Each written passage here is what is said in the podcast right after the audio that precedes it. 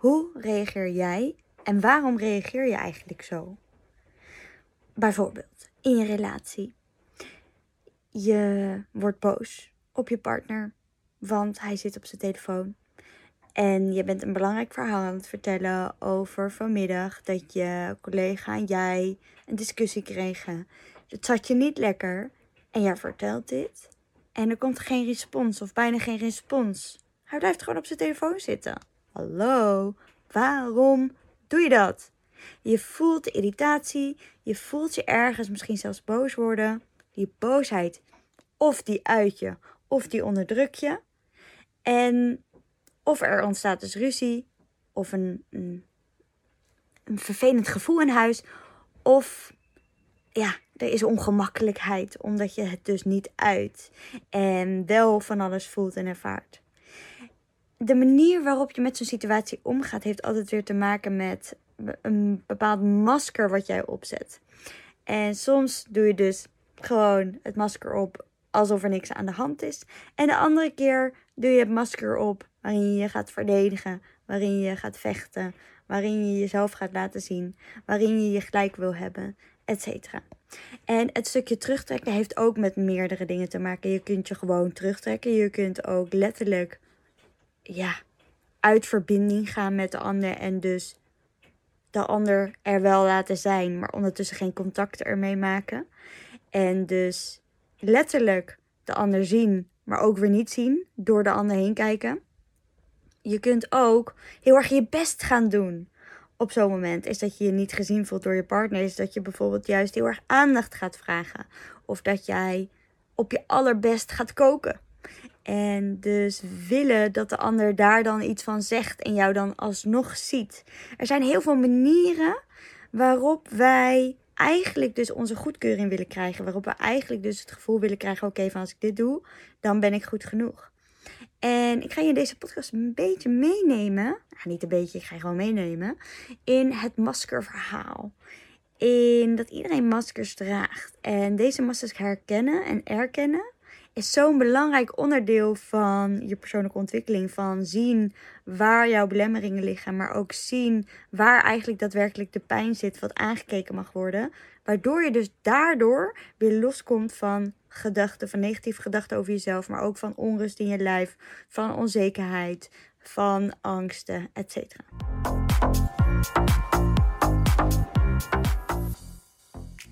In de loop van de jaren zijn we allemaal maskers gaan dragen.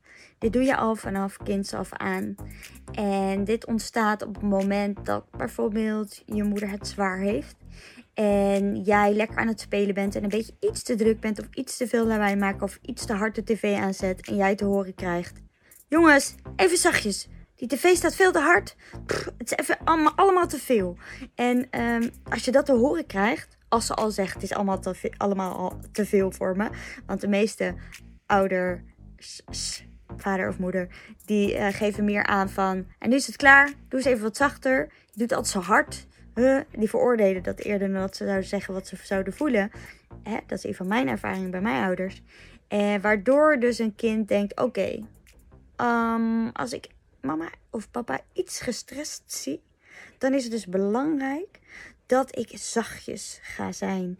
En dus eh, ja, juist niet te veel lawaai maak, de tv zachter aanzet. En op die manier, dan zal ik het goed doen. Want dan is, is het in ieder geval niet mijn schuld als mama of papa boos worden omdat ik iets doe. En in ieder geval, dat wil ik dan voorkomen. Want ze willen niet schuldig gevonden worden. Daar komt het eigenlijk op neer. Een kind die neemt alles persoonlijk op zich. Dus als papa en mama boos doen tegen het kind, dan zal het kind voelen: oh, dan heb ik iets niet goed gedaan. Terwijl papa en mama vaak afreageren op het kind. Alleen dat ziet het kind niet zo. Hè? Die houdt zich op die manier ook veilig. Dus door op te letten, om me heen te kijken, me aan te passen, hou ik mezelf veilig. Of je doet het tegenovergestelde. Ik zie dit, dit stuk zie ik bij Jent, de oudste van mij. Die is nu zes jaar ongeveer. En de jongste die is dus meer van die, gaat, die voelt iets, spanning. En die gaat dus juist aandacht vragen. Die gaat juist aan je trekken. Die gaat juist de hele tijd checken van of hij eigenlijk wel oké is. En of jij eigenlijk wel oké bent. En oké genoeg bent om voor hem nog te kunnen zorgen. En, want ja, als jij niet meer voor hem kunt zorgen en dus niet meer oké bent, dan zou dat betekenen dat hij, en hij is vier jaar en dus kan nog niet helemaal voor zichzelf zorgen, onveilig. En een kind zal altijd die veiligheid willen ervaren. Wat logisch is, want het is afhankelijk van de ouder. En je ziet dus ook als de een wat meer aandacht vraagt, dat de ander wat sneller zich zal terugtrekken. En want mijn broer bijvoorbeeld, die was meer van het aandacht vragen. Die was wat scherper op de tong. Die liet zich wat meer horen in het begin als kind. En waardoor ik dus automatisch als tweede kind mezelf wat terugtrok. En wat ja, dat is wat ik heb gezien. Dus de eerste is meestal leidend voor wat de tweede, hoe de tweede zich gaat gedragen. En ja, dat, dat zal dan wel weer leidend zijn voor hoe de derde zich weer gaat gedragen. Die kan misschien nog alle kanten op. Maar is dat dus, zie ik ook bij Jent. Jent de oudste was dus meer teruggetrokken. En dus Ibe had wel die ruimte om zichzelf te laten zien. Mijn broer die was juist een kindje wat zichzelf heel erg liet zien. En ik was daardoor teruggetrokken als ik kijk naar Rens, mijn partner, zijn zus is wat meer terughoudend. En hij was meer iemand die zichzelf liet zien. En vaak zie je dat ook in de dynamiek in een relatie is. Dus maar Rens, ik was heel erg teruggetrokken. En Rens liet dan wat meer zichzelf zien. En zal zich, had zich wat sneller verdedigd, zou ik maar zeggen. Dus het is altijd een dynamiek. En, in, en dat gaat verder, want het heeft altijd weer te maken met de een stelt zich dan op als een slachtoffer en de ander stelt zich dat op als een, als een dader. Dus de een die zal zich laten zien door dus te verdedigen en dus de dader te zijn en dus soms ook heel erg boos te zijn of uit te vallen of de verkeerde dingen misschien zelfs wat te zeggen of door uh, passief-agressief te zijn of whatever. En de ander zal meer als slachtoffer voelen van oh sorry en uh, ik pas me aan en ik fix alles wel even. En ondertussen wel uh, enorm boos zijn en geïrriteerd en gefrustreerd en maar ook bang en ja, allerlei andere gevoelens ervaren waarin ze voelen van ah, oh, poor me, zwaar leven, wat heb ik het moeilijk. Um, en daardoor ze ook weer sneller kunnen wijzen naar de ander dat jij, jij doet het niet goed en jij hebt iets goed te maken en jij, um, ja, jij moet boeten soort machtspositie daarin ook aannemen. Dus het heeft heel erg twee kanten van het verhaal. Uh, dus als jij jezelf in een slachtofferpositie neerzet, dan betekent dat dus ook dat er automatisch een dader is. En nu zie ik vaak in gesprekken, maar ook in mijn relatie stond, is dat op het moment dat wij een slachtoffer zijn, is dat het erger lijkt om een dader te zijn dan een slachtoffer. Maar toen ik erachter kwam dat, want uh, toen, ja, dat, dat, dus deze, in, dat ik mezelf in deze dynamiek zette. Hè, want ik gaf Rens, mijn partner, zei ik van, ja, het is jouw schuld. Jij bent boos. Jij slaat met deuren. Jij zegt hele uh, vervelende dingen. Jij scheldt. Dat doe ik allemaal niet. Maar bij mij was het meer, ja, ik kon door middel van woorden, kon ik hem wel op de kast jagen. En dan werd hij heel boos en dan was ik het slachtoffer. En dat is de dynamiek die ik heel erg vroeger thuis ook gewend was. Mijn vader en mijn broer, die waren heel snel boos. En ja, en, en, en daardoor heb ik altijd me veilig ergens gevoeld in het slachtoffer zijn. Want dat was, was de dynamiek waarin ik ben opgegroeid. En dus wat veilig was. Veilig was. Dat is natuurlijk niet echt veilig, maar wel bekend. En dat was mijn programmeren en mijn conditionering. En dit hield ik in stand in mijn relaties. En dus ik voelde me ook ergens prettig bij slachtoffer zijn. Slachtoffer zijn was dan ook iets goeds voor mij. En een dader zijn was dan ook iets slechts voor mij, zeg maar zeggen. Terwijl, ja, toen ik dus achter deze dynamiek kwam, is dat ik dus uh, jaren terug uh, voelde van, oh wacht even, ik, ben eigenlijk nu een slachtoffer. Wil ik wel een slachtoffer zijn? Slachtoffer zijn voelt eigenlijk wel heel zwak. En ook wel ergens minder waardig. En minder belangrijk. En die overtuigingen zaten daar ook allemaal onder. Dus uiteindelijk is het juist fijn, zeker in een relatie, maar uh, ook in dynamiek met andere mensen, is dus dat je je gelijkwaardig gaat voelen. En dus bepaalde maskers niet meer nodig hebt om ja, jezelf te beschermen. En dus jezelf veilig te houden. En om iemand te kunnen zijn. Een masker houdt je heel erg weg bij je gevoel. En waardoor uh, je al, allerlei gedachten gaat krijgen. Hè? Het masker zorgt ervoor dat het ego actief wordt. En ik heb daar ook een aantal podcasts over opgenomen. De vorige twee podcasts gaan wel delen ook over het ego, over je gedachten. Is dat je door in het masker te blijven en dus jezelf te moeten blijven beschermen, bijvoorbeeld. En ga je niet naar jezelf kijken. Dus ben je continu iets aan het wegduwen. Net als dat, het voorbeeld is dat je iets is gebeurd in je relatie. Of in je, in, met je collega. En dat je dat wil delen met je partner, maar hij zit op zijn telefoon. En dat we dus, dat ik dan voorheen zou terugtrekken en zou denken, laat maar. En dan zet ik mezelf opzij. Dus dan neem ik mezelf niet meer serieus.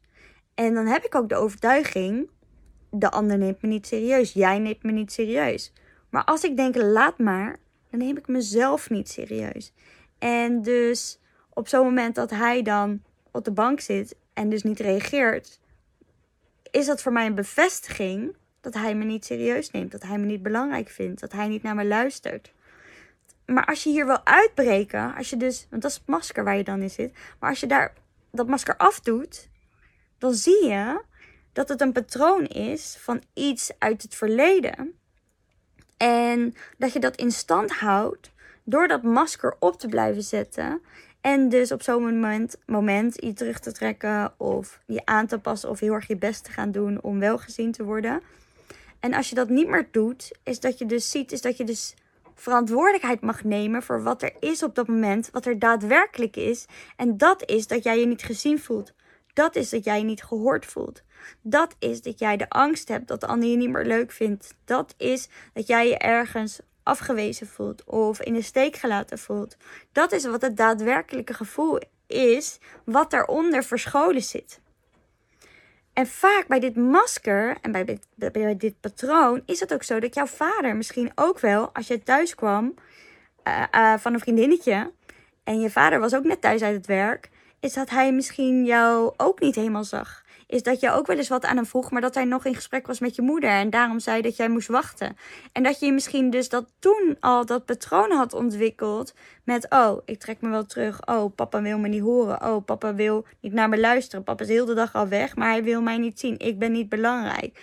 Ik eh, word niet serieus genomen, hij reageert niet op mij, ik ben minder waardig. Toen zijn al, al die overtuigingen ontstaan. En die overtuigingen neem je dus nog steeds in het hier en nu, in het leven wat je nu hebt, mee. En dat projecteren wij op onze partner. Want vanuit de volwassen jij kun jij gewoon zeggen tegen je partner wat je verlangt, wat je wil en wat je voelt.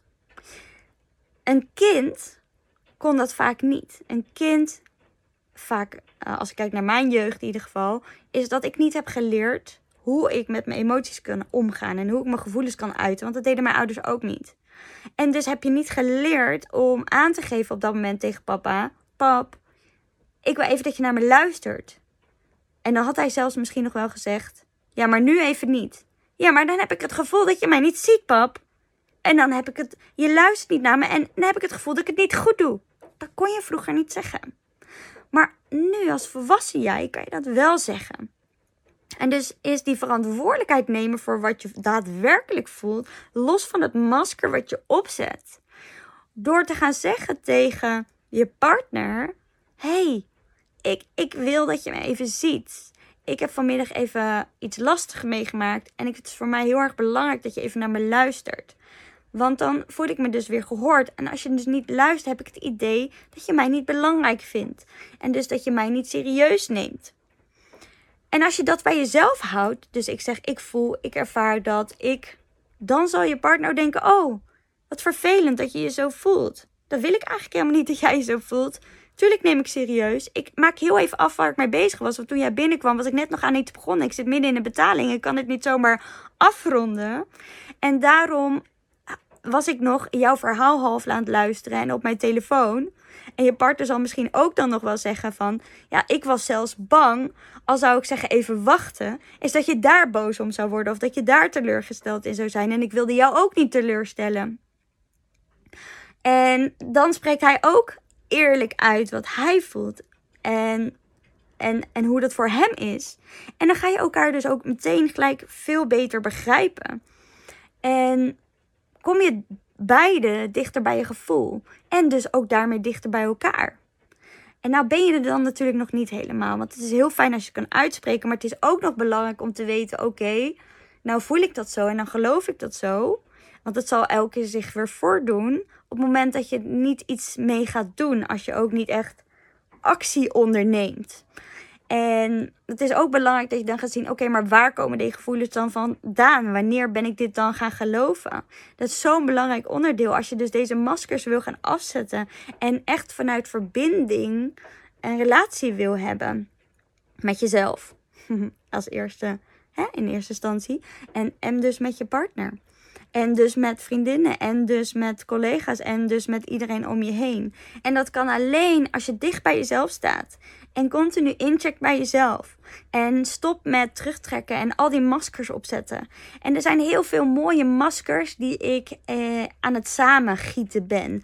Ik, eh, er komt in het najaar, verwacht ik, eh, iets heel tofs online. En ik weet nog niet in wat voor jasje ik het ga gieten, ga gieten. Maar waarin ik dus deze maskers, de maskers die we opzetten in onze relatie, maar ook bij onze collega's en bij vriendinnen en et cetera.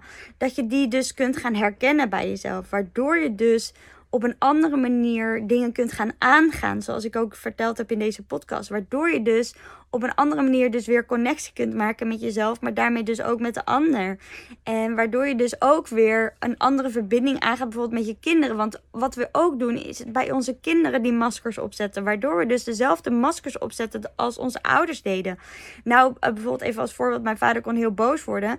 Ik, ik was niet iemand die heel boos werd, maar ik werd passief-agressief. En dus ik deed een beetje zo ondertoontje. Um, zo van, en ik ging een beetje dreigen. Zo van, als je dit niet doet dan... Uh, of een beetje manipuleren, weet je wel, een verhaal ervan maken. En dat doen we ergens allemaal als je gaat opletten. De als dan gedachte, als je dit niet doet, dan. Als je kinderen hebt, zul je die misschien wel herkennen. En soms ontkom je er niet helemaal aan en zijn ze ook niet zo heel erg extreem in dat het ook consequenties heeft voor een kind. Maar in sommige dingen wel. En dan is het dus belangrijk is dat je jouw maskers gaat herkennen, zodat je je relaties ja, fijne verbinding hebt in je relatie, maar dus ook meer vanuit liefde en relatie kunt aangaan en die echt die diepere connectie kan hebben. Uh, maar ook dus naar je kinderen toe is dat je dus niet dezelfde maskers die jij hebt uit jouw eigen verleden weer doorgeeft aan jouw kinderen. Nou, elk masker die jouw ouders hebben opgezet, hebben een consequentie gehad voor jou en op jou. Waardoor je dus nu bent zoals je bent. Waardoor je dus nu de dingen bent gaan geloven zoals je bent gaan geloven. En daarom is het zo mooi, maar ook verhelderend om dus hier meer over te weten te komen. Dus hou gerust mijn Insta-pagina in de gaten. Linda-forward. Wil je hier meer over weten? Vond je het interessant? Stuur me een bericht. Vind ik super duper leuk. En dan wens ik jou nog een hele fijne dag. Doei!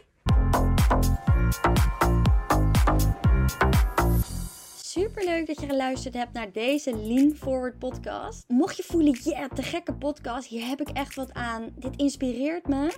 Ga dan zeker even naar de reviews bovenaan en laat 5 sterren achter. Want zo word ik beter vindbaar en kunnen we nog veel meer mensen inspireren om uit hun hoofd te gaan en meer zelfvertrouwen en zelfliefde te voelen. Oh, en by the way, als je me nog niet volgt op Instagram, doe dat dan zeker op lean-forward. Want daar deel ik ook dagelijks tips en inspiratie om uit je hoofd te komen en ook je beste leven te gaan leven.